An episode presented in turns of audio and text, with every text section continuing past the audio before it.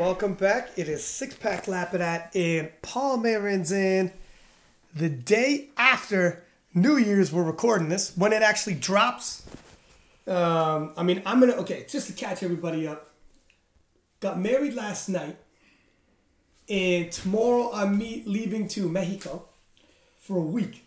So we're gonna record this today, and I'll drop it in a few days, and then when we come back, we'll pick back up. Drop it from Mexico. Drop it from Mexico. So, That's that's dedication right there. but um, so I am all types of hungover right now, and you didn't even drink last night, which No. is crazy because you I- drink every other night. I know. I uh, I pulled the uh, quick switch. yeah. Oh, dude, I fucking drank like a fish last night. Beers were flowing. Friggin' the family was out. It was crazy last night. Yeah. No. I personally, I'm not a huge. I don't see a point. I mean, I shouldn't say that, but New Year's doesn't get me all hot and bothered. Like it's not any sort of like special day for me. Blah blah blah. See, this I is don't. this is the funny thing. Okay, so I get it, um, sort of. The only thing is, with the holidays, it gives you something to look forward to. True. an excuse to get together, an excuse for friends to have cocktails. The older you get, the more you need some excuses like that. You know, and in, in life in general, you need certain dates to look forward to. Otherwise, you're just living. Days are flying off the calendar, and then you die. Yeah. you know what I'm saying? That's got You- that got very morbid very quick. Get, I'm hungover. Okay, but You're like, and then you die. Probably from the, probably from the hangover. and then you die. Right? But so that's why you gotta like celebrate little milestones. No, I, I get it. Honestly, this year I was just social out to begin with, though. I've had something on the go every single week, and it seems like since the start of December, I was out for family gatherings and stuff, and Yeah. friends gatherings every single day this past Yeah. week. I was just like, Nothing. I've had enough. See, I'm entering into this. Um, I entered into the holidays low 180s in body weight, and I'm an 83 kilo guy, and I don't mind um, coming in on like from cutting weight from about 190, 191. But uh, so I'm like, oh, I'm a little lighter. Man, I have with the amount of booze and living the life I've been doing. Very quickly, I'm gonna be a buck ninety, or be have to cut down to a buck ninety. I figured you're about 105 kilo. exactly. Dude, I'm gaining weight quickly, but I'm definitely living life. And so, talking about like milestones, like, ah, sometimes New Year's doesn't do it for me. So, when me and Kathleen first started dating, our anniversary was Canada Day. So, every single day for like everyone around the world, that's Canada's birthday. So, fireworks, every single anniversary, we have fireworks and all these specials and shit like that going on. So, it's like a big deal. Yep. It's easy to celebrate it. Now, every single anniversary for us being married is fucking New Year's. The whole thing, ball drops, fireworks, restaurants are on. Let's face it, for you, it's easy to remember when it actually is now. never forget. You'll yeah, never exactly. forget. dude. It's super. Uh, yeah, that's what I would always tell people. Try to find a day like that so that no matter what, it's going to be easy to celebrate it. You know what I mean? And the next day, for here on out, we will always have a day off work. Although one can make the argument that clearly your ego is so big that you're wanting to take away from Canada Day and New Year's Dude, I, I, to I, celebrate yourself. I tell people, ah, look at that, the government's putting up fireworks for us again, babe. I made a couple phone calls. No, dude, and I get the next day off work, which is amazing. Which is that brilliant, actually. That's really- that's the genius that's behind the it. of it. Yeah, that's the genius behind it. But um, yeah, besides that, oh, on the weekend, I don't know if you heard. Did you? Did you? You don't? Yeah, you watch. Did you watch UFC? No, I didn't. No, you didn't. Okay, I was trying to remember if you were here. I was supposed to, but Yeah, yeah. Oh, Oh, yeah, you and your brother. I was supposed to, but yeah, I had family over and Yeah, they didn't yeah, want to yeah, come, and I felt bad ditching them, so yeah, should have. But anyway, probably should have. um, yeah. So it's kind of controversial. We haven't seen anything this in powerlifting. But did you hear about what's going on with Jon Jones? No, actually, So, I haven't read anything about the fights or what the outcomes were. Or leading up to them. Yeah. Have you ever heard the controversy? Well, I know about the controversy of the drug test and Jon Jones and So, okay, maybe you did, but maybe you don't know the. It's been thicker. The plot thickens. Put it that way. So he failed the drug test, got stripped of his title when he knocked out Daniel Cormier, suspended for four years by USADA, which is the U.S. chain of uh, WADA. yeah. And then, um, so four years. Then, after a year and a half, they say, oh, he's working with us, i.e., ratting on other people, we assume. So he's coming back early after a year and a half instead of four years. And everyone's like, well, this is new. We never heard of any other fighter in the UFC, Yeah. certainly on the powerlifting game. I think I don't know what's different. But we don't. You never hear about. Well, he's coming back early because he's working, quote unquote, working with us. So, anyways, all right, that's kind of new. And then just got released leading into this fight. he had failed four drug tests, but they said, oh, it's because he has residual, you know, the the metabolites in his system. It's not triggering drug tests. He's failing them. But, but, they're, Yeah. but the UFC's carefully wording the PR saying we triggered. They said don't use the word failed. And then when they came out, the one guy Novitzky who works for the UFC said, um, "Yeah, so he failed the drug test." And Dana looked at him, and he's like, and then from there on, use the term triggered, and you could tell it's like, "Hey, bro, Yeah. remember backstage when we said we don't use the term failed drug test?" But anyways, so um, the USADA was saying, "Well, we think it's from the previous use. It's not double jeopardy. You can't punish him twice, but usually." you don't license the guy until he doesn't have in the system anymore. Because Yeah. if you do, and then you play this game, you for here on out give him a pass to have this crap in his system. Yeah. He can microdose for here on out. not just that, because it's USADA though, isn't this opening up huge ramifications for everything from like Everything. Olympics, powerlifting, Everything anything that they conceivable. do. Yeah. So it's interesting from that standpoint. It leads questions. I know in powerlifting we never get this. Nobody look at in MMA. I've never heard of it in IOC either. Like, like like there nobody's getting that so that's where it's like how how so explain to me so and jeff Novitzky worked for the USADA now works for the ufc and he gets paid whatever his salary is put it this way for the ufc to change so they had to change venue because nevada was like we can't license this guy this sounds fucked they didn't know that he'd failed four tests so they said when they found out they're like we can't give him a license we have to look into this california raises their hand and said we'll take him we'll take the venue UFC switching from Nevada to California um, within like three days lost an estimated six million dollars off the gate because it's a much smaller venue. yep. Six million off the gate. Okay, that's that's what their loss was, and they're still going to gain money, make money from Yeah, it. which is nothing for UFC. So if you think about this, if you work for USADA, if you work for whoever the shit, and you make even a hundred grand a year, look, I'm in a whole six mil. What do you want to make this happen? Half a mil? That's fuck all compared to I'm taking a Yeah. bath of six mil. What do I got to do to pay you to make this happen? I will five times your salary in one day right now in a duffel bag. If you you know what I'm saying, like yes, oh, it, it, opens can up. easily it opens up a huge, huge It- it- if you want to hear controversy. And if you want to hear something even scarier, um, so Jeff Novitzky was on the Joe Rogan show, and he previously was called the Golden Snitch. He's the guy who's going through Lance Armstrong's trash, looking to nail Lance Armstrong. That's Jeff Novitzky. For anyone who doesn't know who this is, this guy was relentless in terms of chasing dirty athletes in baseball, cycling, whatever the shit. Relentless. And then he's crossed over to the UFC. And he said, I resented the Golden Snitch, um, you know, nickname because it made it seem like I was I wanted to go after these athletes and I wanted to like sink their careers. And he goes, I just wanted to do my job. And he said himself, I don't blame a guy if you're from humble beginnings and you have a chance to make $10 million contract. Hey, I personally, I probably do the same. That's your job, but it's my job to stop you. I'm paraphrasing, but he said something along that. Yeah. So when he just said, now listen to this for a second here. He just said, if you're from humble beginnings making X amount, you have a chance of making 10 mil, whatever, millionaire by doing this. I don't blame you by making these choices when you're providing for a family. But Jeff, if you're the guy running the doping, anti doping, what if the UFC comes to you and says, You have a family? Exactly. I'll give you millions. Jeff, you just showed your hand, sir. Yeah. You just showed You what just people showed- are worried about. You just showed that you have a price. Yes, that's exactly what he just said. Nope, everyone glossed over it when he said that. And I was like, I don't think you should say that, Jeff.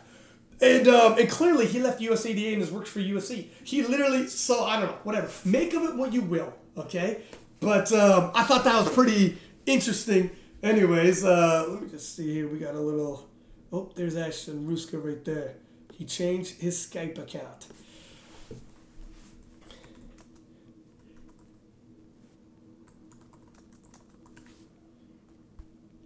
So I thought that was interesting. Um, another thing, so t- bringing it back, so like, is that am I not right that this seems fucked up, and that's why Oh, people. it seems incredibly Yeah. screwed up. Like that's. And I said when you're one when you're the governing body and you come out saying stuff like that, Yeah. you're just opening up a huge can of controversy. yeah, yeah. You're just showing that you've got a price. And I don't know how it all works in terms of like, um, you know, all their sports because they're, they're they work with other sports. The thing is, UFC pays millions of dollars for them to do the drug testing. Yeah.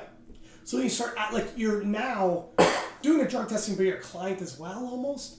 You know, there's no money in powerlifting. Yeah. So I don't think there's corruption like that in powerlifting, unless you know how small potatoes powerlifting is. For those who, it, it, it actually put my mind at ease in terms of, um, like, oh, couldn't there be corruption in powerlifting? Looking at the amount of money generated from that venue change with six mil.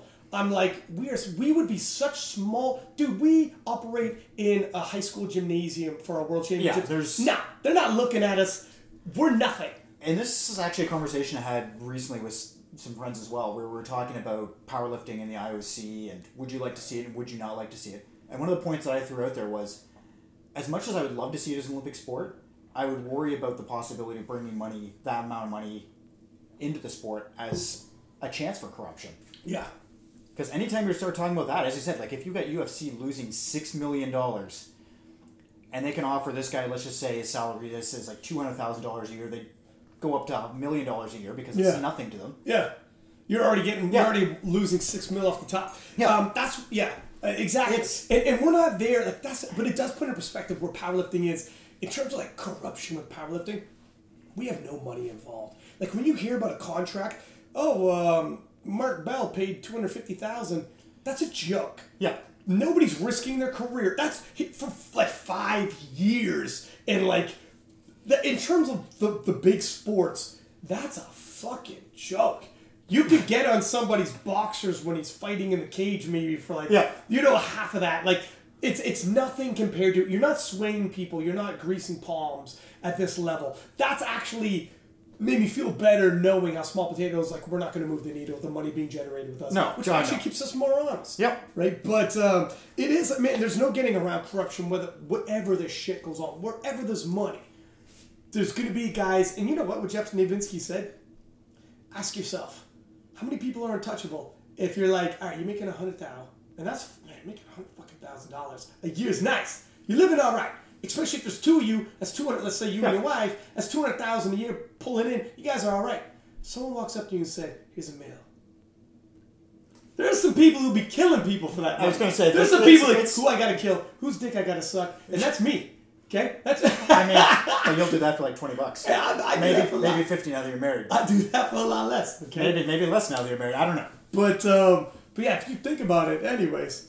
Um, other thing I want to talk about, more powerlifting related, is um, so we just dropped in terms of the new year the King of Lifts Awards, and some of the comments we got from the KOTL Awards, a lot of people reposting and get a lot of tons of reposts, which is great. Yeah, tons Um, of great feedback as well. great Tons of feedback. great conversation debate going on. Debate, Yeah. good, good. One of the things people said was, "How are you going to have like 14 categories? Larry Wheels didn't win a single one." And some of the comments actually came back exactly the point that I was going to make, and I didn't have to, because people came Yeah. in there debating, saying, "My friend, um, Larry's a phenomenal athlete. Larry's done great, but Larry hasn't competed and done much in competition this year. His competition year, in relation to the rest of the powerlifting world." Like we're talking the best in the world, the best performance Yeah. Larry Larry wasn't it. No, Larry's phenomenal, but Yeah. this actually goes back to a conversation I believe we were having when we were filming the episode for the year end awards. Yeah. We were talking about subtotals as well. Yeah. Larry Wheels is a monster of a subtotal guy. Yeah. Yeah, well he's kinda dead. He's well, he's got monster everything. Yeah. But when you're talking about the best of the best who competed within the year, Yeah. Larry wasn't on. No. He like in terms of um well someone came back and said, but he's got the have you seen his Instagram, how many PRs he's been in? He hits PRs every week. Yeah. We don't give a shit what happens It's in training gym. though. Yeah. We don't care about what happens in the gym. Um, we care about what happens. There has to be in competition. This is a sport. We're looking at it in terms of these awards, in terms of everything. When we say, when we are, debate who's the goat, when we debate who's powerlifter of the year for this weight class, that weight class, and we'll probably ask, ask Ashton because 93 kilo, who's the lifter of the year, heavily debated. Yep, we've had a couple episodes on it Yeah, now. And- discussions about it. Yeah.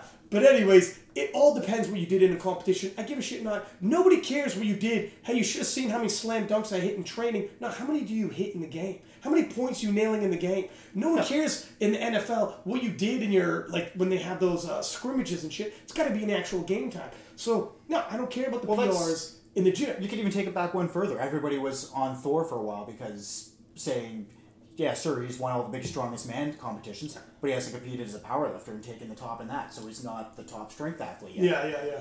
Same thing. Yeah, and um, with Amanda Lawrence, uh, the other one was Amanda Lawrence should have been squat, but um, for athlete of the year for female.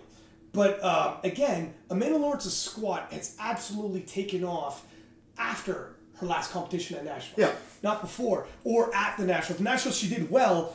Um, like No, she did really should, well. I was gonna say it should be But- mentioned that she was honorable mention for a Yeah, bunch of us. And was I think like I think myself, I had her as the squatters female squad of the year. What? Yeah, like there's I some think of Matt Gary it was, the same way. So Yeah. it was it was con- It was close. Close, yeah. The, the thing is, yeah, you, you got to take into account what she hit at nationals. She's now hitting in the gym for reps, and and, and now if what she hit in the gym was in competition, one hundred percent she'd take it. oh yeah. But but instead of being female squatter of the year, she got person to watch in the future. Yeah. Because if she puts that forward on the platform.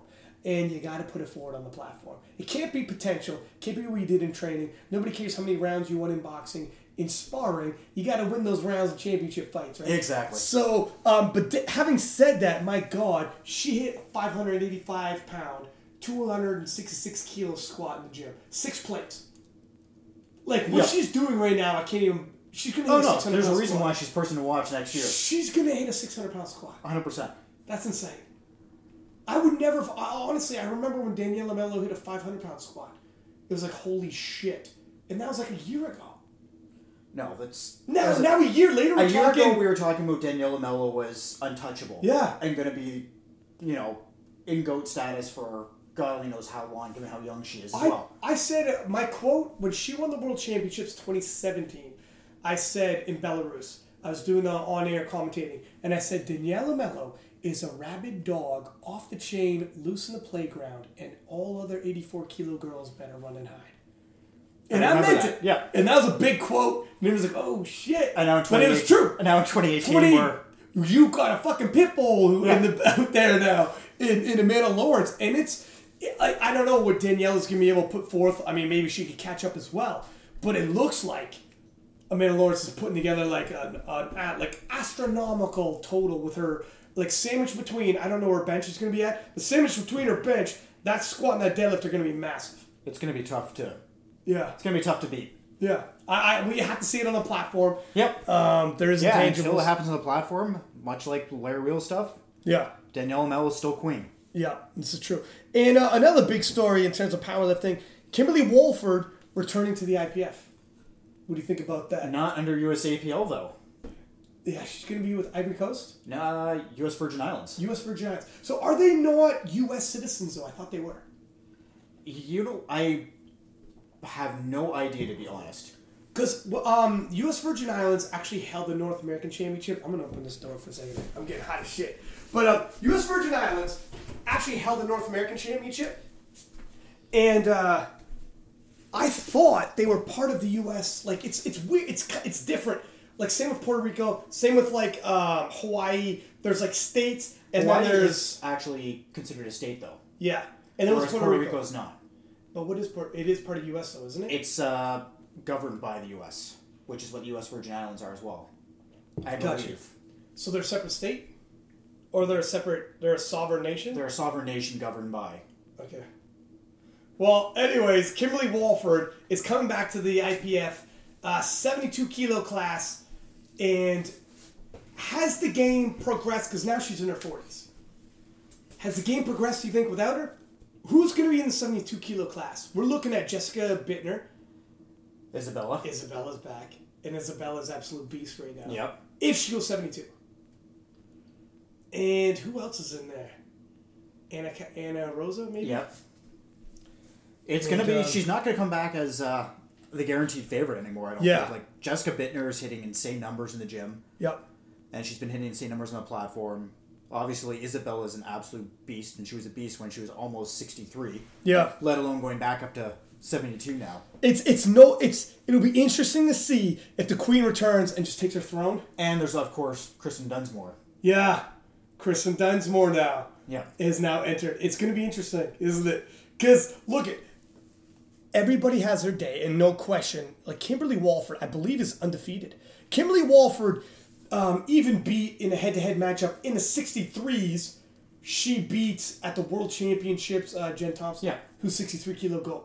Like Kimberly Walford, in terms of the greatest po- women powerlifters of all time, might be only because in head-to-head competition she actually beat out Jen Thompson. Yeah, she's won the head to head, so I would put her as arguably yeah. number one. It'll be interesting to see when she comes back, because everybody at some point falls off. And is it time for Kimberly? It's gonna be tough, man. The competition's never been better. Either way, I'm excited to see it. Yeah, I'm glad she's back. It I'm does s- add a huge I'm sad we're not going to get to see it at the Worlds. yeah. Well, she'll be at the Worlds, right? This year's. Will she? Um, See, here's the deal. She's got to make their nationals. I don't know when their nationals. Well, that's my going to be my question. Has she already missed nationals and has she missed the qualifying? for that nation, who knows? Yeah. Nobody pays attention to But- U.S. Virgin Islands Yeah. nationals. That stream isn't big. Nobody's reporting the results on it. Who knows? Who knows if uh, she she made it sound like she'll be representing them. In which case, awesome. I can't wait for the battle then. That's going to Yeah, be yeah. another great weight class. Yeah, say the least. But um, anyways, let's give no further ado. Let's give a ring to Ashton Rouska and get his opinion on uh, what's going on in 93 kilo class, where he sees himself shaking out um, in terms of goats. in Actually, terms before we talk to Ashton, there was one more announcement that we should have mentioned as well. what's that? Dennis Cornelius. Oh shit, son! So Dennis Cornelius and Jim, my man Jason Mike can't catch a break. He's like, I'm gonna drop down to 120. Okay, and I'm gonna drop down to 120, and if I keep my total up. Um, I mean, I'm, I'm a huge favorite, and it's going to be he's Yeah. going after a bench world record, which the bench world record still is there for him, Yeah. and um, and he's going to go toe to toe. But now he's got Dennis Cornelius. Yeah, Dennis Cornelius decided that he has unfinished business Yep, and, and, he owes it to himself to hit a thousand kilo total. Is what he said at 120. at 120. Yeah. So Dennis Cornelius is going to return. Um, I believe unequipped and equipped, Yeah. and um, that's big. Now, right now, I believe he's dealing with an injury, and his bench press was like, He was, yeah, I can't remember exactly what the injury, in, uh, injury was. I believe it was something to do with like a pinched nerve in his neck or something. But he was Yeah. saying he couldn't even bench two wheels for yeah, like a double. yeah, two hundred twenty-five pounds for a dub. So he's he's, and you know what? The same situation. Um, I think Joe Sullivan's going through. Joe Sullivan said um, exact same thing. Pinched nerve, whether it's pinched, died off, he doesn't know. Yeah. But he literally his bench is gone, and I mean gone. And he doesn't know what he doesn't know how long it's going to take him to come back. If nerves he will are come back. terrifying. Yeah. I dealt with one this year, and it's Yeah. the weirdest feeling in the world because it's like your strength is there, and then just Gone. yeah. And no And- matter what you throw at it, it can't come back. It doesn't hurt. You can't figure out exactly what's going on. And sometimes it doesn't come back. No. Sometimes it dies off. You see actually wrestlers like Kurt Angle from WWE, but he's a real legit Olympic gold medalist in wrestling. He had a like picture of his neck and his fucking biceps. The atrophy to the muscles in his biceps. Yeah. Now his arms are like twigs. His neck thick, torso thick, very muscle, but his biceps completely atrophied because the nerves just died out, and that's they, they run down from the neck, and that actually happens a lot to a couple MMA Yeah. fighters like Bas Rutten, Pat Miletich. These are like UFC Hall of Famers. It's scary, man, when it comes to nerve damage. Uh, you don't know if it comes back, but uh, but we shall see. These, but Dennis Cornelius at hundred percent and one twenty, he's the king. He's Ah, the go. Thank God Eric Willis got his one. He That's right. That's right. Well, we'll see what happens. I Yep. mean, he's going to be met with some competition, that's for sure. And I'm sure uh, I'm sure Sumner's gonna have something to say about it. Yeah. Well, until then, though, Sumner has secured his his um, IPF World Championships. So this is the year to do it. Yep. Get it out, because that's you're never guaranteed. Whenever you're humming and hawing whether or not you should take that opportunity on the table, well, I don't know. Maybe I go want to go to Sweden. Maybe I don't. Young man, take it while it's there, and don't take for granted it'll be there next year, the year after that. I've I've talked to people where there's a Nash that they're in they're in reach of a national record or a world record, whatever record, and there's you can only hit these at certain level events, and um, they're like, well, there's a national level event in a month or so. I don't know if I want to go and take it though, dude. If that national record is there right now, take it right now, because in six months it could be so far beyond and it's out of reach now. Uh, to take everything back, yeah. Look at the. Uh, look at what we were talking about with Daniella Melo and uh, Amanda Lawrence. If Yeah. Daniella Melo had said, "I'm going to hold off on doing this," Yeah, exactly. who No, knows? Who knows where a squat record would be at that point? Yeah, you can't. You can't. But let's actually type this now. Let's Yeah. hit, let's hit this up. We're gonna do give him a ring right now. and we have Ashton Rouska, 93 kilo phenom. Ashton, how you doing, man? What's up? Did you get up to much last night? Uh, no, I just. Chilling like a villain. Do you Yeah. drink? Do you drink, Ashton? uh, not very much anymore. I used to, but now I really don't, honestly. Yeah, really? No kidding. Well, I can't say the same.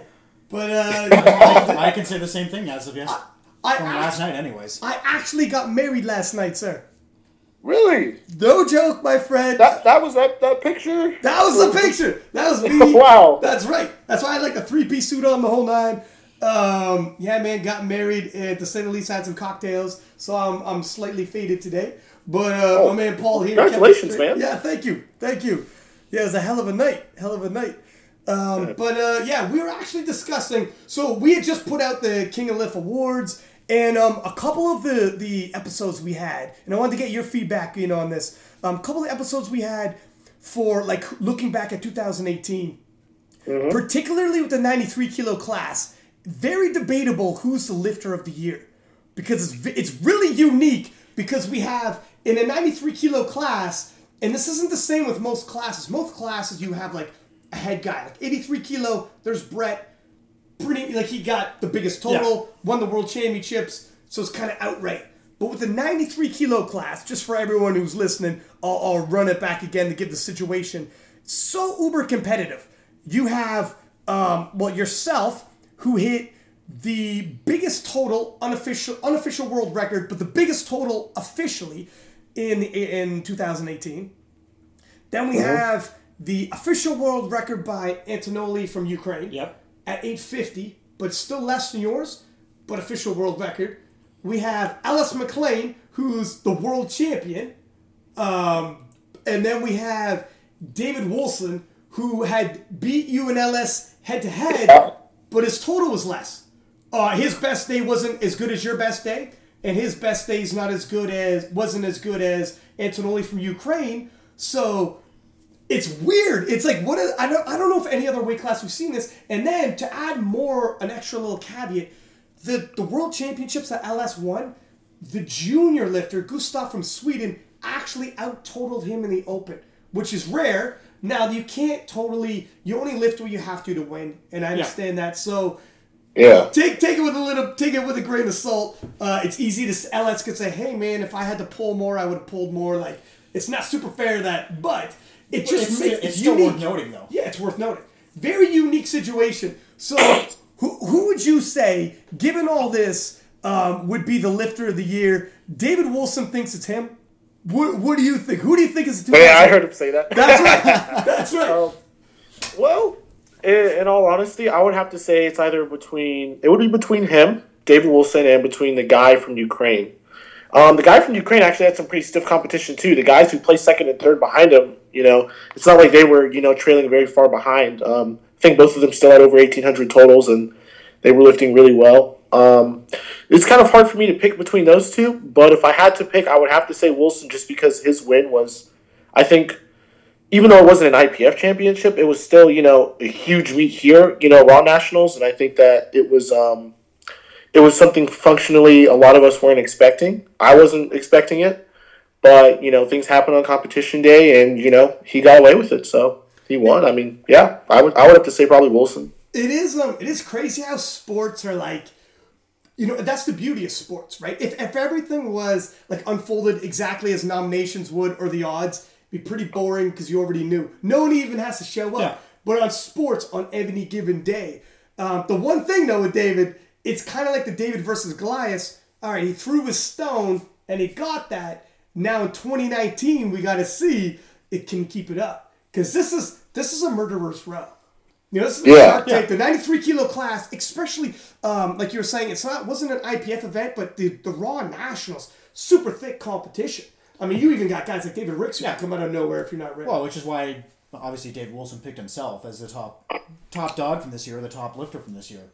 Well, he had and to beat the IPF champ Yeah. and the unofficial World uh, champ. world, yeah, the well, world record holder, yeah. Yeah. So Which is the reason why I mean myself, I picked him as well, just given the competition he went up against. yeah, it's pretty stiff. But it's so hard to pull away from either like yourself hitting an 860, You what, could- 862 and a half total, right? You can make so it's unique though powerlifting's unique because here's here's why you could argue Ashton that you'd be lifter of the year. Um, I get in basketball, for instance, it's mm-hmm. different. It's different when it's head to head because you can actually shut someone else down. You know, your game, you have to head to head, you shut them down, etc. But with powerlifting, gravity's gravity. As long as the, the plates are, are calibrated, gravity's gravity, right? So he mm-hmm. didn't do anything to make you lift less. Something No. happened on something happened on your end, and maybe we can get into that in a second. So it wasn't mm-hmm. like like he rose and he was handling himself, but everyone has their own chance to hit that platform and lift. So that's where people could argue, well, Ashton's 8, 867 and a half, um, gravity's gravity. Who gives a shit whether it was a local meet, worlds, Well, if you throw it into different feds, a lot of the other guys we talk to from other feds, they don't care what meet it's in. yeah. It's So- just total wins. total wins, highest total wins. So there is an argument that you'd be the, you'd be the top dog because they could say, well, in head-to-head competition, and then the rebuttal would be like, well, David didn't do anything to make Ashton have a bad day. It wasn't like he outballed him, outmoved him, out-strategized him. It's kind of gravity's gravity wherever you're at. Um, so it's an interesting debate, anyways, particularly with powerlifting. But what did going into the nationals? Um, what what was the situation on your end of things? How things played out? Oh, I know exactly what happened, and I, that's actually why I did so well the meet after so so fast. Um, was just because of really it was just functionally the thing that eliminated me from that competition. It wasn't my strength that day. I could have loaded over seven hundred pounds and squatted it. It would it would have been fine. Um, bench was good. Deadlift, I was honestly just gassed from four squat attempts, and I was just kind of at a, a point where you know I was like, fuck it, you know, like this meet didn't go the way I wanted to. I'm not giving up. I'm still gonna, of course, try, but you know, I feel like shit. I'm tired. You know, I'll just go out and do my best. Yeah. Um, but what happened was, it, it was the squats. Like my second, so I planned to take that jump to the second attempt, um, which was 683, I think, and um, moved fine, no issue. But the issue that everybody knows, that everybody who saw it knows, was depth Yeah. depth, depth, depth. So the same thing happened. My third attempt, um, right when I was about to start coming out of the hole, they kind of took it early, and the bar shifted up really high on one side. And then so I got a fourth attempt, and I got it again, and I thought it was good. I got a white from the side, but a red from the front, which you know, That's you know, to me it Yeah. didn't make sense, but it's their call. yeah. Um, other squats were overturned. Mine wasn't. So it's just it just played out that way. So I was already building a total with a really low squat, and I'd already sort of cut myself out of the 1900 plus total I wanted at Raw Nationals. Yeah, it's um I remember that. And here's not only do you have to take four attempts on squat, which is gonna gas you out, especially with the kind of weight that you're squatting, but that call was pretty controversial stuff. It's always iffy when the guy in the front or girl in the front who's the judge calls on depth. There's other things you call, but it's very tough to call depth from the front. Um, I mean, nine times out of ten, you're looking at other things and you let the two people on the sides call depth. Yeah. That's a tough It's- one for me because I remember watching it. I remember you posting it, and I remember watching it live on the stream. And I thought you will have gotten it, but Oh, I remember watching it live on the stream, and I thought you had it for sure. But yeah, and it's one of those. And I Yeah, was, also, I was also yelling at the spotters when they took the uh, third attempt from you. It's one of those deals where you kind of like, and this is sports. I get it. It happens. Strike zones change, but you kind of got fucked twice. right, back to back, and then when they let you go forward, um, not only were you going forward with a much lower squat than you would have gotten had they given that to you, but you also squatted four times, and Yeah. that's really where it's like, oh, that's going to be a tough one to crawl back yeah, from. that that did tear me up later in the meet too. And you know, it was just sort of. I don't want to use the word demoralizing because I'm really not the kind of person that gives up or anything like that. But it was just it was frustrating because you know that was literally a 45 pound you know jump that I lost off my total. Yeah. And you know, and no offense to Wilson because you know he won and he did awesome and he had a nine for nine perfect day. But if he had it done with 45 plus extra pounds, you know, the outcome may have been a lot different. Yeah, I mean that's when you're going forward with the squat, like with having lost those squats like you did. Um, were you doing the math, telling yourself, "Geez, how do I, how do I pull this out?" Like, was there a conversation backstage with your handlers at some point where you guys are running the calculations and you're like, "Oh my god, I might not be pulling for the win anymore." What was the conversation like? Oh, like uh, during the squats or beforehand? Afterwards. Af- afterwards, when you left the squat session and you know, okay, I'm moving forward with my first squat, and, and, and you're a little Oh. gassed, were they asking you, well, like, what was the conversation? Were you guys like, oh shit, we got to make some tough decisions now? Like, are we fighting for first, or did you start looking at other placings? What, what were you guys looking like? Oh no, we were just like we're gonna fight for first. Oh wow, okay. Um, so I was like, well, I'll just I'll bench a PR at the meet, which I did, and then deadlift. Um, I'll just try to put on exactly what I need, just like last year, and you know, didn't happen this time around. Yeah. I mean, it is what it is. It is sports. Sometimes those calls swing your way, sometimes they don't. Uh, but it's always tough when it's like a big showdown like that. Yeah. And then, um, especially if it's got to be four squats, I like that they gave you another shot at it, but that kind of drains a gas tank. It's kind of like a. Yeah, it's thank a- you, I've always But I didn't get it, you know, so it was like I know. Like, I've always been like the, we're like Faith is gonna you know reach out, extend its hand to you. You're gonna grasp for it, and then just snatches it back, and it's like Yeah. nah, just That's tough. Like I get it when you're in this situation of run ats. Obviously, if you get a fourth attempt, you're probably going to go for. it. But at the same time, is there when you got that fourth attempt, like, are you worried that you were going to gas yourself for later in the lift? I was. See, I was. This is. I was thinking two things. I was thinking one, like, man, this is probably going to affect my deadlifts later, and two, I'm not missing this. Yeah. so, those were the two thoughts that I had going into it, and I didn't miss it. But then, you know, it was called, and I was like, so now I'm gassed, and I didn't get the squat. So, like, I still put in the effort. I put in the physical work to complete moving the weight, but you know, since it didn't count towards the total, it was in retrospect, it didn't help. Yeah, and you got to um, and it probably hurt, and you got to like, it's tough because when you're in the moment, you can't let, like you had said, you can't let it dwell on your head. Yeah. Because if you get negative, if you get negative early, it's weird how powerlifting can be such a mental thing. Weights start feeling heavy once you start getting negative. Once you start pulling yourself out of the pocket and you start thinking negative thoughts, you got to stay as positive as possible. Because once you're morally defeated, damn, do those weights start getting heavy. Oh, it's yeah. Yeah, it's not fun. oh, no, yeah, exactly. And then, so, um, how long after the Raw Nationals did you put together that 867.5? um, let's see. That meet was in the very beginning of December, so that was less than two months, I think. And was that really, um, you know, you being able to show everybody this is the package I wanted to reveal? This is my true potential for the rest of the world to know that you were able to put together. Um, so so surprisingly, a lot of people may not probably don't know this, but that was actually more of a latent function of that meet. the The primary purpose for me for that meet was one to squat, you know, at a good depth, and two um, to test if you know my uh, hybrid sumo stance would actually, you know, hold up well in the meet despite squatting and benching. And I accomplished both of those goals. And accomplishing those goals, the goal that you just mentioned, which was more of a latent function, actually occurred. Yeah. So I was like, wow. Well, I mean, you know, the deadlift was good. The squats were deep, and you know, I just transitioned to high bar. Now all my squats are really deep. So Okay. I don't think I'll be, you know, having any issues with depth in the future. Hopefully. And, switching over to that um, hybrid sumo, is it Mm-hmm. so? Do you feel a whole lot more comfortable with it? Like, why do you think it is helping so much? Is it kind of spreading the load so you're not as taxed by the time you get to the Mm. Yeah, precisely. Um, I feel like I don't I don't like the you know traditional or really wide sumo stance just because what I notice is a lot of lifters have lost titles, have you know lost placing because of just because of balance, not because they aren't strong enough to lift the weight. Mm-hmm. Yeah. And and I noticed even when I had tried it like a year ago or so, I didn't like it. It, it didn't feel you know. I mean, of course, it's never going to feel comfortable at first, but it didn't feel natural to me. So you know, I, I switched to a hybrid sumo stance just recently, you know, just to test it out, which I do once a week, and it felt natural. And kind of like how you said how it spreads the workload. Yeah, I feel like I get to cheat a little. I can use my back, my hips, legs, everything as efficiently as possible.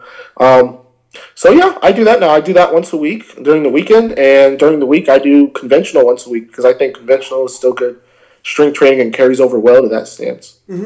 And do you, because you deadlift twice a week, then do you kind of like manage how much you deadlift in terms of the loads? Because I know you're pulling some big. I seen your I was, was- it 805 for a double, pulling some big numbers. So um, do you when you do the conventional, is a little less weight to not overtax yourself, or Sort, sort of, yeah. Like I'm not progressing at the rate on conventional that I normally would in my plan. Like right now, I'd probably be doing a lot more conventional, but you know, like say this week when I did 805, like during the week, I might do like 600 pounds for five, Okay. something like that. Like it's like 75 percent, Yeah. you know, something like that, something reasonable, you know.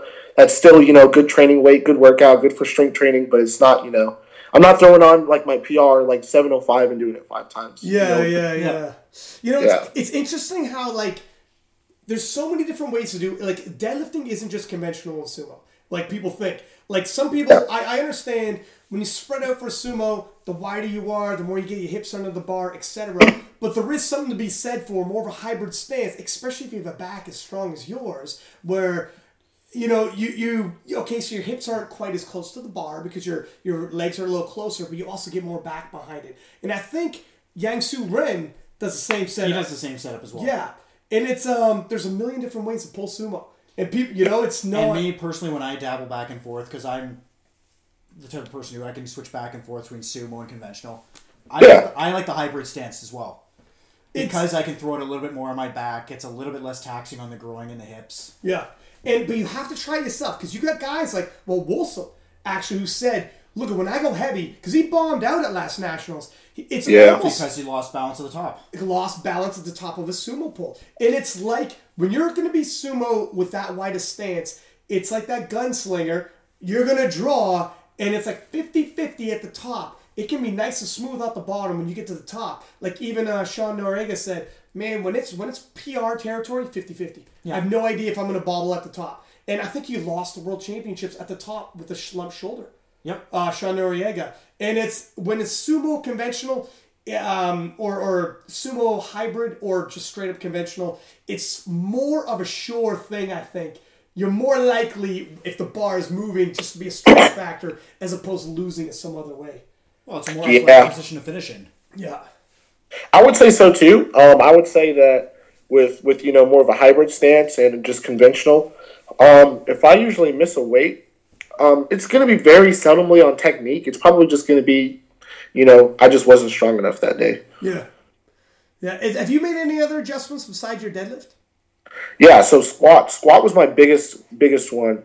So um, I switched back. I just I placed the bar way higher now. I do high noticed bar that. again. Yeah. Um, and you know, so the meet that I totaled 1901 at, I competed low bar, and I trained two days later high bar. And ever since I've been training high bar, you know, the problem for me in the past several years was, you know, when I trained low bar, I could only train once a week squat because it would, you know, it would blow me out, and you know, my hips would feel like shit sometimes. Sometimes my back would feel like shit. Um, I had a really big issue in high school where I got hurt really bad, and you know, I was like, you know, I'm, I'm kind of getting tired of this. Let me just try out low bar again. Let's see how it feels. Let's see how it works. And since then, I've been able. There was a couple of weeks where I squatted three times a week. Ever since that meet, like now I can squat. You know, I can train, and like there's not like you know this, this just impending sense of doom. Like once this session is finished, I'm not going to be able to squat for at least like another seven days because it's going to hurt like hell. So that's really helped me in my training, and it's also made it so much easier for me to hit depth. So now I don't have to struggle to like actually hit depth. I don't have to think about it anymore. It just sort of happens now for the most part. Um, I always take footage of it. I always watch, you know, exactly where I'm hitting and stuff, and Do you and feel, that's really helped. Yeah. do you feel like so? Is it an assistance exercise or is it actually you're going to compete high bar now? Oh, I'm going to compete high bar. Wow, so you've retooled. This is a new Ashton Rouska then. Yeah, yeah. This I've like completely transitioned. Yeah, I don't do low bar anymore. Wow, this is a big change. Which is something you very rarely hear somebody At going this from- level. Yeah. yeah, to totally retool, change my dead, change my squat, and what Yep. led to this? Was just, like it takes um, it takes some confidence to be. wa- Was there a moment where you're like, I gotta retool? Like this seems like. Did you have like a eureka moment where you're like, enough of this? I gotta try new things. Because oftentimes when someone Yep. reaches your level, you get afraid to change new things. You get afraid like this has got me this far. I don't know if I want to change things up. Was it was it a moment? It was. Um, two moments. The first one was the day that I totaled 1901, and I saw how well my um, hybrid sumo stance uh, deadlift held up in the meet. And you know, when I was competing at that meet, for some reason, you know, um, there was a lot going on with the attempts. So there was like a really long time between attempts. So it was like I was waiting like 20, 25 minutes to deadlift 782. And it still held up really well. And, you know, that was a, I hit all the weights I needed to that day. And I was like, so that, that was the first change that I made. And I was like, wow, this actually works. If I can make this change, then maybe I can make another change for my squat. So two days later, I go in and I squat high bar. It feels phenomenal. I do it again two, three days later. It feels phenomenal. And then that weekend, I just start at, you know, I start at 545 and then each week I was just building up. And so my my two moments where I was like, you know, I should not be afraid of this change. I should really embrace this and really give it a shot. Was at the meet with the um, sumo stance, how how well it held up, and a couple days after when I first squatted high bar, and I immediately felt like no pain, no trouble, no nothing, which to me was really unusual. So that it caught me by sort of surprise. You know, it's it's because I would guess about eighty percent of people do low bar. Do you think? I would probably even think higher than that nowadays. Yeah. But Maybe more, yeah. yeah. And it's crazy how some people like John Haack. Well, that's bar. what I'm trying to think. Like I'm going through my head right now. I've got like John Haack, high bar, Bryce Lewis, high bar. Now, Bryce does, yeah. Yeah. Yeah. Now, Is Kevin Oak? Kevin- Yeah, Kevin Oak's high bar. Yeah. Like there are some people who do high bar and just But it's insane very weights. Maria T's high bar as well. Yeah. And I know for myself, when I go high bar, no dice. It's what do you think it is? Is it just like is the leg? Where where do you feel the difference? Because you've done both big weights, competed obviously low bar, um, now transitioning. How do you feel the transfer that you're? Do you feel it more in the legs, less in the back? Like if you were going to tell somebody whether or not they're thinking of switching, and you think it's going to be a good switch, how would you know if it'd be a good switch for them? What like what questions would you ask? Um, I think it has a lot to do with sort of. I think I think the biggest part of it is just sort of how your body is built. Um, I don't. I'm not you know particular on the exact science behind that or why it works so well for me, but I feel like I'm a, a lot better, you know, built to squat high bar than low bar. That's one thing, just how you're built, and then two, I think that if you're having a lot of back pain or hip problems with low bar, I think trying high bar is, is worth a shot. And even if you, you know, face, you know, a small reduction in the weight you lift or a temporary loss, you know, I think that the payoff in the long run is a lot better. One, like for your health and just for, I guess, just your, your ability to train and progress in general. And three, I would say that um, when you were asking where I felt it, I, I felt it a lot, you know, when I started doing it in like my quads, like my legs Yeah. and I, and I've noticed like ever since I've been doing that like for the past like uh three three to four weeks now four weeks now yeah high bar uh, my legs have actually grown a little bit so I, I feel like I get more of a it's just me personally there's Yeah, there's yeah. no match you know science behind this but I, I feel like for me it's a better workout Yeah. as well And now probably jump on over to your hybrid. Like they're both going to feed each other now.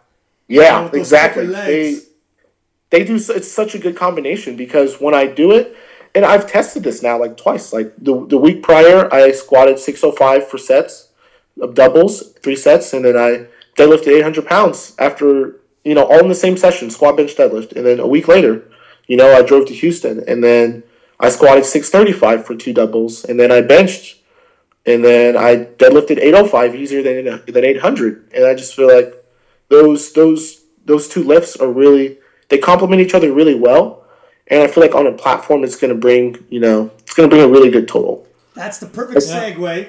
So Well, you go ahead first. I was curious. Have you so have you tailored then or changed up the accessories that you're doing in order to aid high bar? Like have you thrown in more core work? Are you throwing in more front squats now? Yeah, so what I do, um, one, I do do more core work now. Um, and just by way of, you know, so the Army has you do PT tests and you have to, you know, do sit ups and you have to run and stuff. So, you know, I've always sort of done core work anyway, but now I do, um, like a lot, a lot, a lot of, you know, that ab roller. Yep. Yeah. oh, I know the ab Yeah. roller. I'll do like, you know, sets of like, you know, 10 and then I'll do sets of 20 and then sets of 30, like all in the same. I'll just like keep doing it over and over. And the other thing that I've been doing, um, the second thing I've been doing is just leg extension. Just not leg, I don't really do leg press. I've just been doing leg extension. That's the second thing. The third thing, um, this helps my deadlift a lot. Um, I do usually once or twice a week, I'll do 100 pull ups in one session. Oh no shit. And yeah, and the fourth thing, um, I do a lot more lat pull down now than I used to. yeah, those would be the four main accessory changes I've sort of, you know, made since, you know, December. Do you hit biceps? Because you got some monster biceps. You got some big peaks on you. Ryan's been waiting. I to ask just this. started doing barbell it curls a a week ago. What's that, sorry? I just I just started doing barbell curls a week ago. Just started. Holy smokes, you got some natural big buys on you, sir. How, how tall are you, Ashton? Ryan, you're a Uh, married I'm man. like now. five nine. What five nine? Okay. Yeah. Wow, so you're pretty. That's like. So how much do you walk around at uh, like body weight before you cut? Uh, I usually don't cut. Actually, I'm usually under. But I've just now actually started getting above weight. Let's actually see. Are you about to weigh in right now, sir? I was gonna say we're getting the official. Yeah. line. Yeah. So 207.8 without uh, these joggers on, probably about 207. Yeah. And do you plan on getting bigger and possibly doing any water cuts? Because I could imagine a 215 pound Ashton, or do you just not like what water cuts feel like? Um, I can do it. I mean, even when I wrestled in high school, cutting weight for me was very, very easy, and it came really natural. It's the same way now. I do it before I take PT tests. Like I'll do mini water cuts, and then I'll take a PT test. Um, um, not not like a massive water cut, but like small ones. You know. Um, it helps me run a little better. But yeah, um, I, I might actually do that. Like I've I've been sort of steadily gaining weight from nationals. Nationals, I was like you know two hundred even, and I usually woke up around like one ninety eight, one ninety nine. That's, that seems because David Wilson's got like he will have like twelve or more like fifteen pounds on you, which is that's half a weight class. Like there's a reason why there's weight classes, Yeah. right? So you could like if it's it's exciting to see um, an Ashton Rouska. It's like a new Ashton Rouska for 2019. If you come in bigger, stronger, your squat's different, your dead's different you know, what's it, it would be like sky could be the limit, man. Yep. Do are, are you thinking about putting on some weight, or what, what were you thinking that ways? Yes, I am actually thinking about putting on a bit more size and um, water cutting. Yeah, cutting down basically to 93 for another like maybe year or two. And you know, just depending on how my weight is sitting after that, and then maybe go up. Yeah. Because I feel like my total by then will be like more than good enough to. So so you've you've experimented with water cutting. Like, how big of water cuts do you think you'd be um, comfortable with taking? Because some people, ten pounds is nothing. For some people, ten pounds feels like hell. I could do 10. Yeah. Yeah. That's I wouldn't want to. I wouldn't want to do more than that. But um, like, if I'm going to compete 205, I, I I wouldn't. I wouldn't allow myself to get heavier than 215. Yeah. And do you Yeah. have do you have a nutritionist that helps you, or and particularly with a water cut? Because for some people it's a science in terms of taking it out, getting electrolytes back in, and like feeling hundred percent. I mean, it could. We've all done water cuts that have gone well. We've all done water cuts that have gone bad. And a good water cut, you were like ten pounds bigger than you were, and you you don't feel any different. A bad water cut.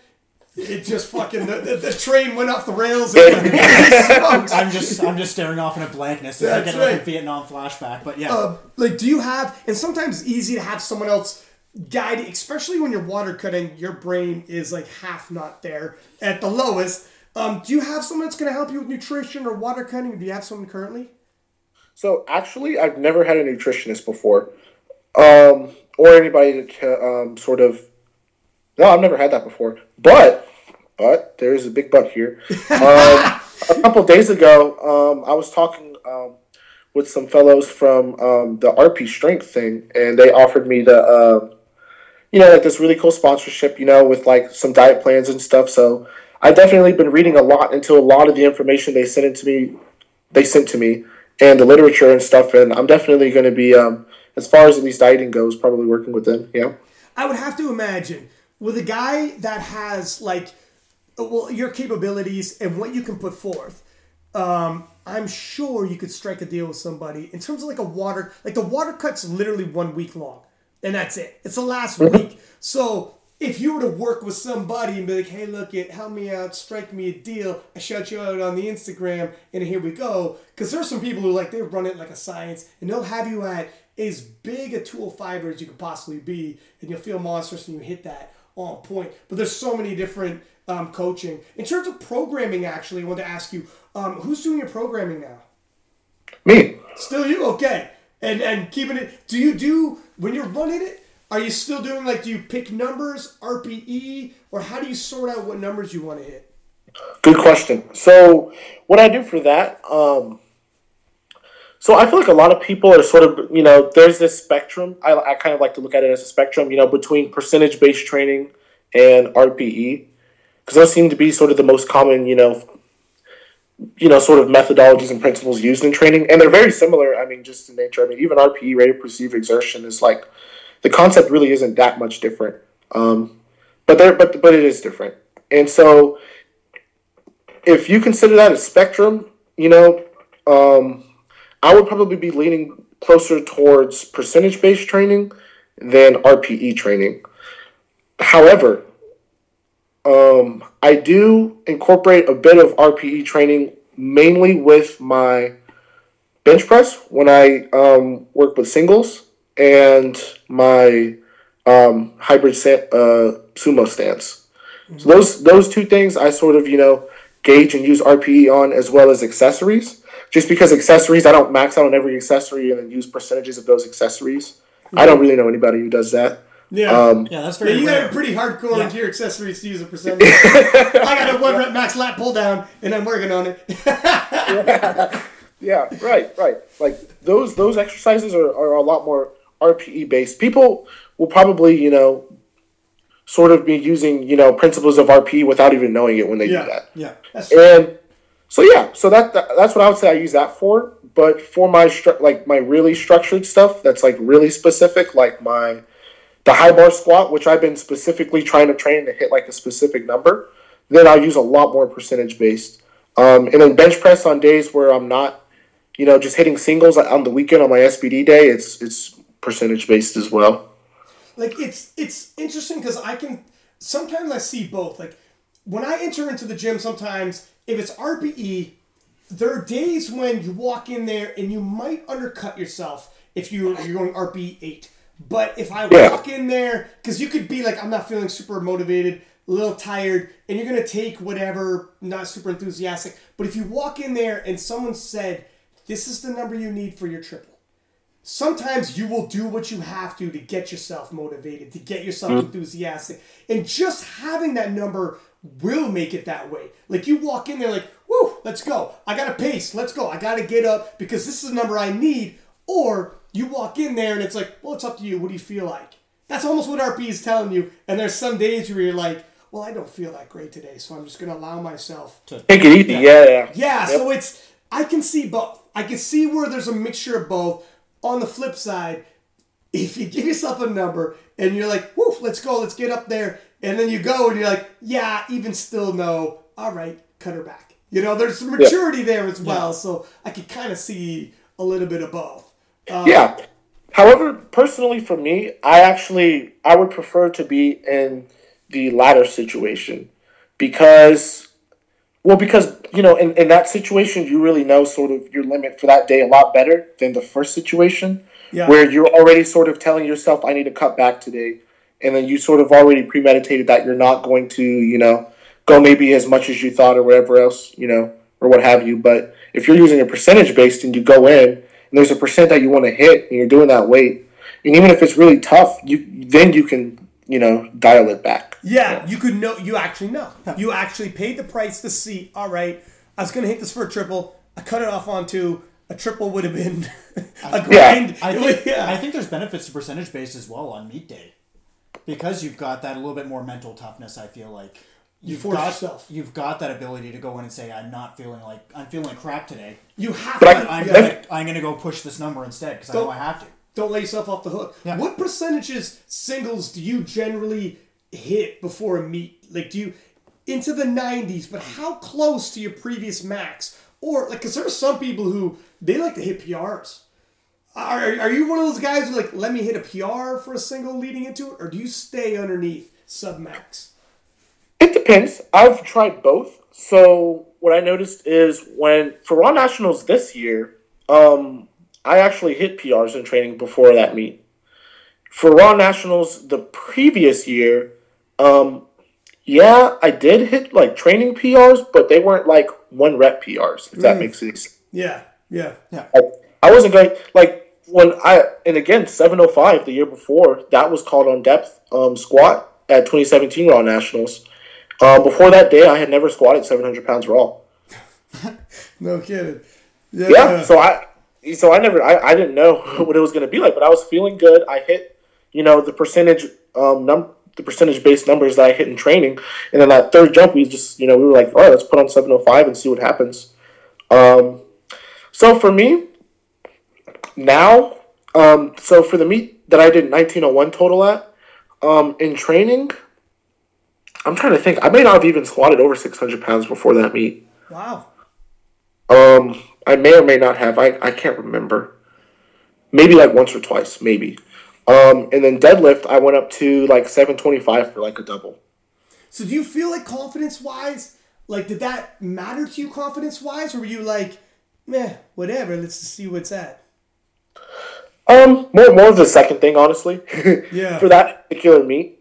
Um, but for bigger meets like nationals, like the one I, I won, for instance, I was really confident going into it because these were all numbers that I, you know, I've been playing with like percentages of these numbers and training for a long time. And in my head, if I can do that, then the max, you know, percentage I can do.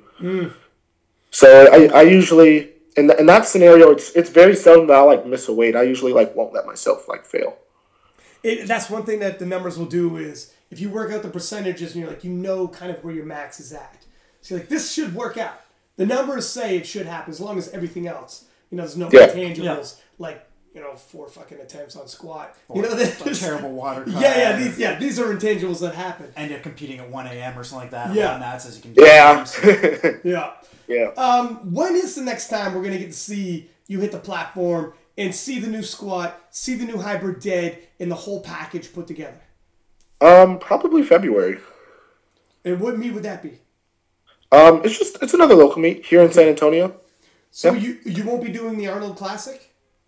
No, I did not. I didn't get an invite to that. What the shit? What? I, Really? I didn't get an invite to Arnold this year. Wow, that's Wow. a crazy snub, man. I would love to see you at the Arnold. Um, Speaking I would have loved to be there, but yeah. I was going to say, speaking of internet fights, I would know I would love to talk about the uh, Kern, the U.S. Open, and your time on that. Are you going on Kern? oh, Kern, um, not this year. I don't feel like I'm ready for it yet. It- Those those dudes were sort of um, when I when I went there to compete. You know, I was again I was hitting crazy numbers in training, but um, that meet I actually did get hurt, and then that was before I left Fort Knox for the summer to to, um, to train some. But but yeah, I did get hurt at that meet, and I did deadlift eight over eight hundred pounds in training for that meet too. Yeah. But meet day, I couldn't even budge six fifty off the ground, Wow. which has never which never happened to me before. Well, it did once, again when I was hurt. So I got hurt at that meet, and I just felt like those dudes were sort of at the time. I felt like I was very competitive, but those guys, the top three, like I would probably crack five, you know, if I were healthy, maybe third. But those guys were kind of in another league, so I, I wanted to get stronger, you know, before I try to do something like that again. So if you don't do Kern, the, um, and you do, I want to win IPF. that's right. That, that's what we're. That's, where we exactly wanna what go. That's it, ass. That's where we're steering towards. So is that kind of the next one? Because if you take an IPF World Championship, once you have that on your resume, everything changes, right?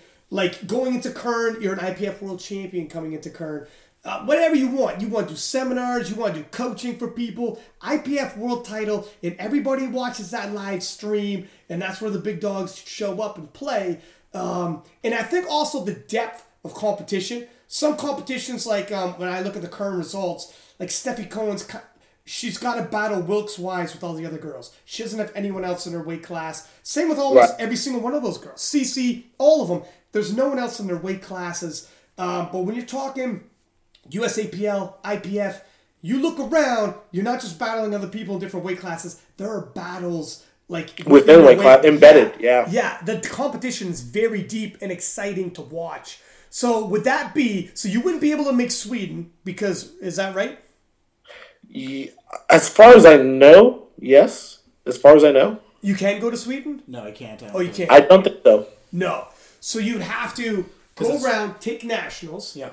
and Yep. then uh, and then Sweden. Because if even as an Yep. alternate, could you go to Sweden? Or, or like, are you No, because it's from I, I think I think the the date extends slightly beyond that that meet date. Like Ah, I remember Matt Gary saying that as well when we were talking about this. Gotcha. And that's too bad because I know, like for instance, LS was a fourth alternate, and he went and won the world championship. I mean, yeah, he went and then won. Yeah, Like, and you know, for me too. Um, again, just personally, I was like, I didn't one, I didn't even total at the Open because I got hurt and I couldn't deadlift, and two, I I, don't- I don't really know where such a rule exists, but but it, it is what it is. So Sweden is not an option. Yeah. But I do want to go through. I do want to do Raw Nationals the right way. I want to win again, and then I want to win IPF Championship the following year.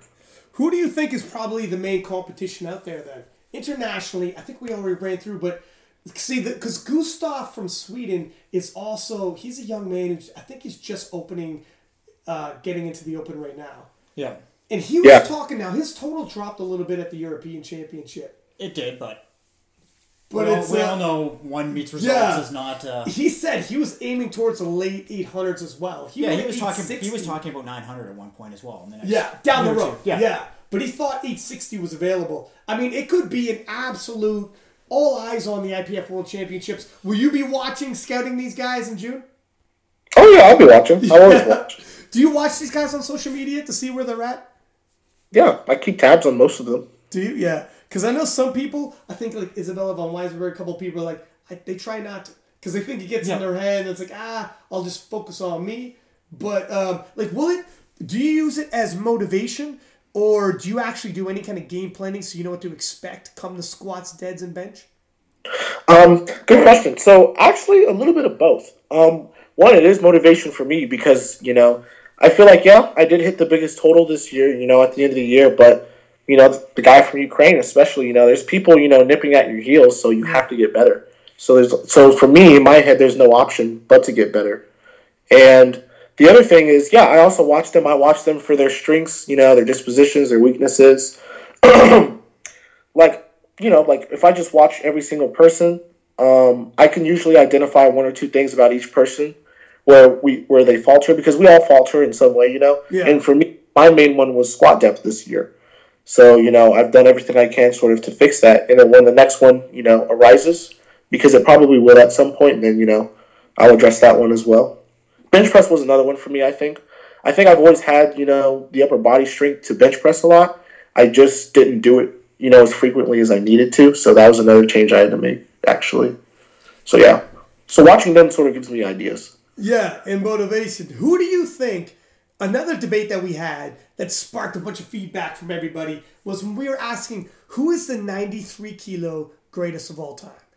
And that's a tough one. Again, 93 kilo class. I don't know what it is with the 93 kilo class. It's always so debatable. But um, It's always been a stacked class. you have because something's changed since we had that debate. So a lot of people were saying Jesse Norris. Now Jesse Norris in the Open hadn't won a 93 kilo classic title. However, with the new formula, with Wilks being moved out, the new formula, Jesse Norris has the highest ever. Um, we'll call it just coefficient because I don't think Yeah. it has a name yet. Highest ever coefficient regardless of weight class. So that really puts together like the, the package he had once put in 93 kilo class. But you have Wierzbicki from Poland, who won so many back to back 93 kilo titles. You got David Ricks, who 175 years old was breaking open world records. And pushing Jesse to the limit. And, and, and taking Jesse right to the last deadlift in a toe to toe matchup, and we know how toe to toe matchups, you know, like that sports. So, who do you think is 93 kilo goat? Today, uh, January yeah. 2019, I would have to say Jesse Norris. Yeah. just because um, a lot of those other you know accolades that a lot of those men have put up are very impressive to me. But Jesse still was you know the first one to reach that 2,000 threshold, Yeah.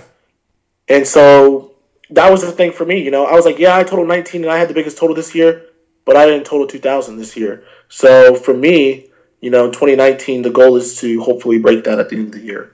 And that would put you, well, that that's the 2,000 threshold. yeah.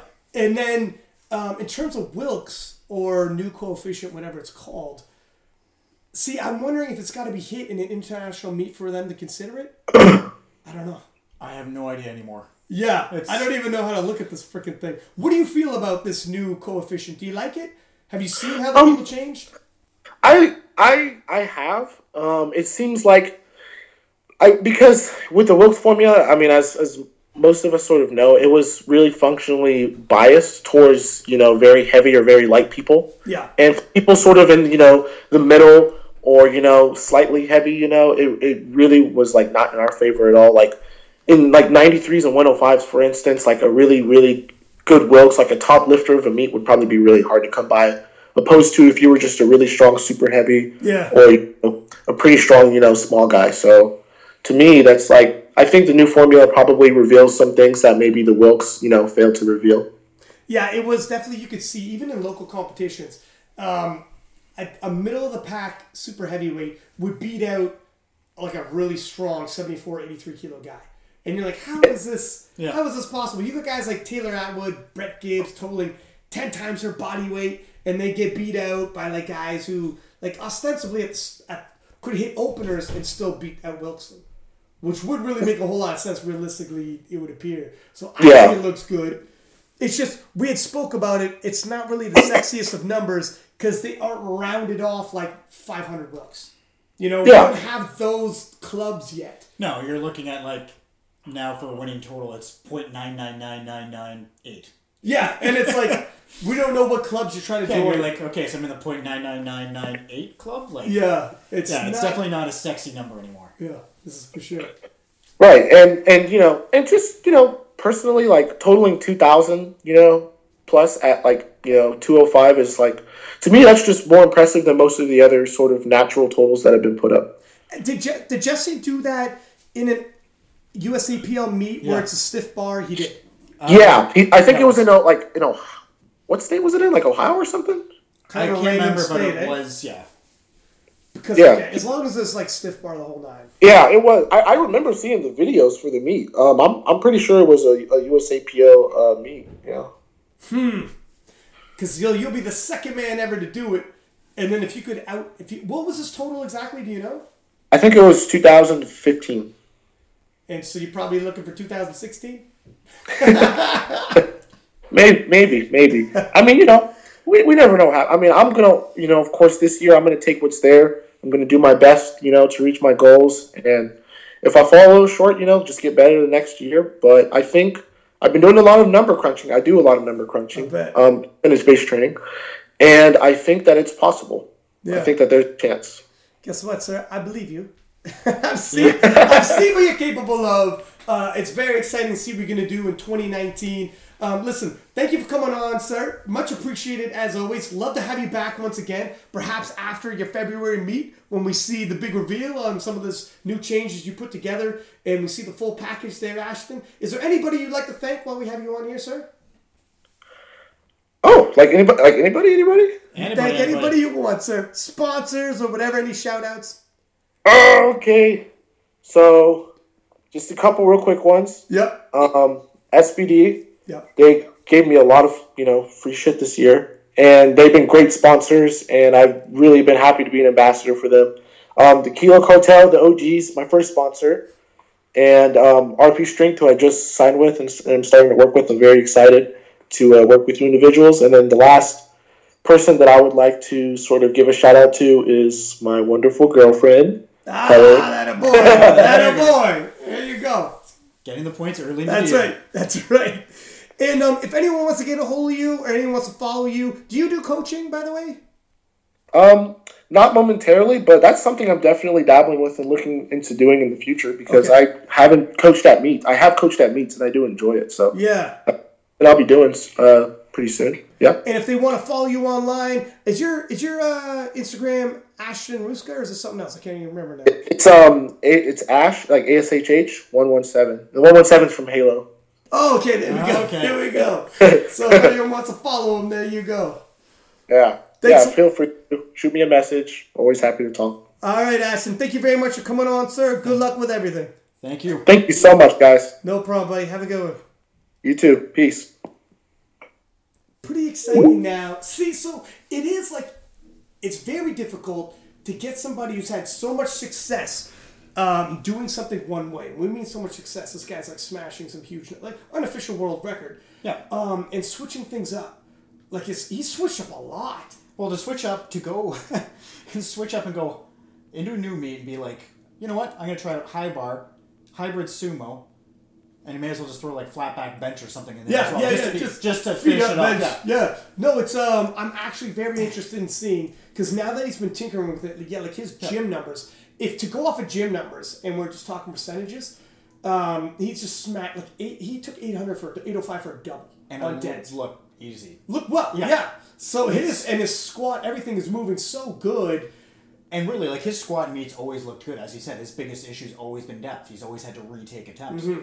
So if he's moving the same weight that he's capable of low bar, high bar, and depth isn't an issue, good night. Well, so then it quickly turns to we're looking at Jesse Norris's goat. Okay, if Jesse Norris's goat, based off of like the new coefficiency, for me, switched up the debate a little because I had said in the debate the reason why I picked, picked Wierzbicki, he had so many world titles back to back to back, uh, like like a dynasty he created, and I said Norris would have to do something so special if you're going to have if it was going to be such a small period that we're working with, such a small kind of um, sample size working with. You better hit something monumentally big for me to be able to give that to you. And now with the new coefficiency, it looks like that one performance, which wasn't, it was a local meet in Ohio, not a national meet. However, that local meet not only was the unofficial world record for his weight class, but the best It's- single performance we've seen in the IPF history in the classic Yeah. division, all weight classes. Well, now, Now it's I have now to it's change monumental. now that is the monumental and i'm not, so i'm not necessarily changing um, my criteria because i said at the time I, I would need to see something monumental but perspective is everything and the Yeah. perspective on jesse's previous performance changed with the coefficiency okay so i don't i don't think i'm being a hypocrite by saying okay i might even say jesse's a 93 kilo goat now I I mean, Is that I fair? I Or think it's I- perfectly am I fair because two-faced? I think if I remember correctly on the debate, and I flipped back and forth between Wierzbicki and Ricks. I think I took Ricks at the time. yeah for longevity Yeah, which is fair it's it's hard to go against Jesse's performance now. If it- when you look at it as the single greatest performance in IPF history. like you could say like if i and that's just a big thing. I get it. It was at a local meet. It wasn't nationals wasn't worlds. But it was the biggest regardless of weight class worldwide ever. And it- so that changes everything. And it's still the one that if you talk to 93 kilo lifters now, it's still what they're chasing. it's the benchmark. So They're not chasing the world record. The current, I mean, clearly they are, but yeah but that's that's they're still using that as this is where I want to be. the greatness barometer the goat barometer which leads me to my next question. If that is the goat barometer if ashton wins nationals next year. He can't do worlds next year. 2019 well i should say do- next year. yeah, it's this year now. this i'm year. not used to saying Yeah. this year but if ashton wins nationals and hits that goat barometer total where does that put ashton?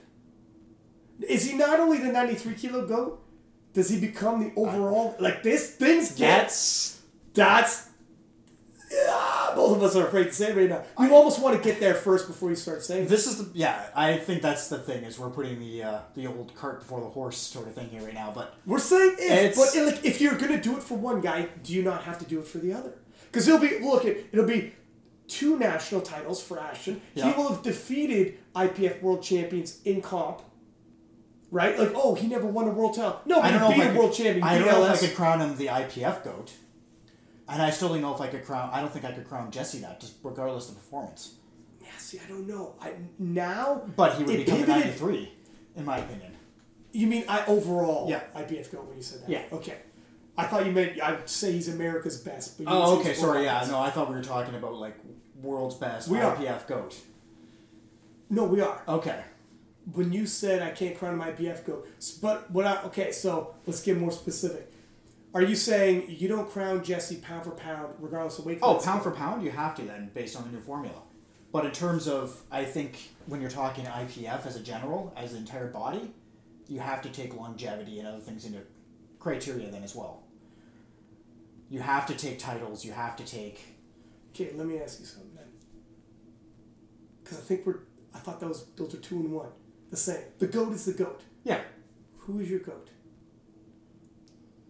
Right now, Don't give me two different goats. You you seem to I- somehow fraction goat. I- well, I have an IPF goat. I got a pound for pound goat. No, no. Who is the goat based off? And you, you, you have to not. The criteria is whatever it is you want to give it. Who's your goat? I gotta go with Ray then. Still, Ray Williams. yeah, for right now. Okay, okay, okay. That's Even though the coefficiency drop rate is seventh place. he's still biggest total. He's still. Okay, okay. And ninety three kilo goat. Oh, right now I gotta give it to Jesse. Okay, fair enough. I could get, I could, I could I deal can- with that. And I would say, you know what, like, okay, yeah. The, the biggest, the hardest point is that fucking coefficient out. It's Jesse's got the best performance we've Oh, ever it's- seen yeah. ever. Even though it's a local meet, no one gave a shit about who's the local. We don't even know the local title he won. But I that's mean, the greatest single that's the nice thing. Is It's tough. That's the nice thing though. Is now at least you can say flat out, Jesse has the best performance ever. Yeah. Uh, you know what? If, But if that doesn't that doesn't make you goat. because it's a one off. It's a one off. It's like Buster Douglas destroyed Mike Exactly. Tyson. But it's like, yeah, but how many times did he do that? I get it. I get it. And I, I'm. You could swing both ways. You know how hard this is to It's- do? It's a fucking tough banana to peel, is it not, my friend? And Ashton, um, if Ashton takes that, Should I be worried Ashton took a picture of us and sent it to us? That's uh, I think he did that on purpose by accident. But when they say people on Skype can take pictures of you, be careful. Ashton doesn't know what he's doing.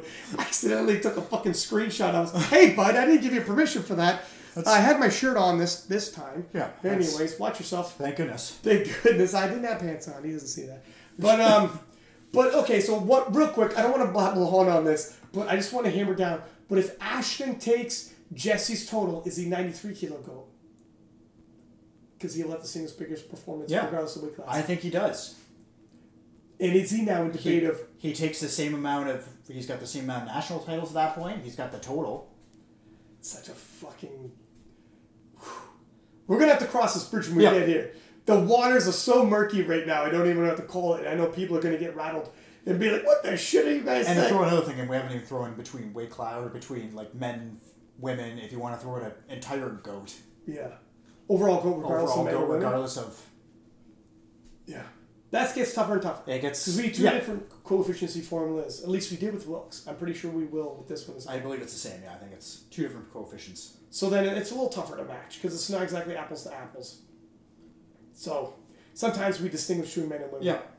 But anyways, good debates. Um, let us know what you guys think. By all means, throw it in the comments. Throw it in your messages. I get whenever we got an episode like this, I get messages. I love it, and I'll debate you in a in a message. We'll go back and forth debating uh, sports talk. I love sports talk. I'm the guy who's at fucking work on his phone, getting into a. I'm the powerlifting nerd, getting into a debate on who's a 93 kilo Oh, yeah. in the classic division. You know what I mean? Like this is all good. Uh, and by all means, give us uh, give us high ratings. Put it up in your stories. I will repost it. And um, yeah, man, I, I I'm fucking excited to see what Ashton does, especially given you know it's exciting when the guy's already this good, retools, and then goes wait until I Yeah. reveal the package. You know, because judging by his, his You just like the fact he said reveal package. Hey, yo, That's- fucking screenshot. Hash, hashtag screenshot in Skype. But, um, anyways, guys, thanks for tuning in from Six Pack Lapping At. And Paul Moranson underscore lifts. Until next time, peace.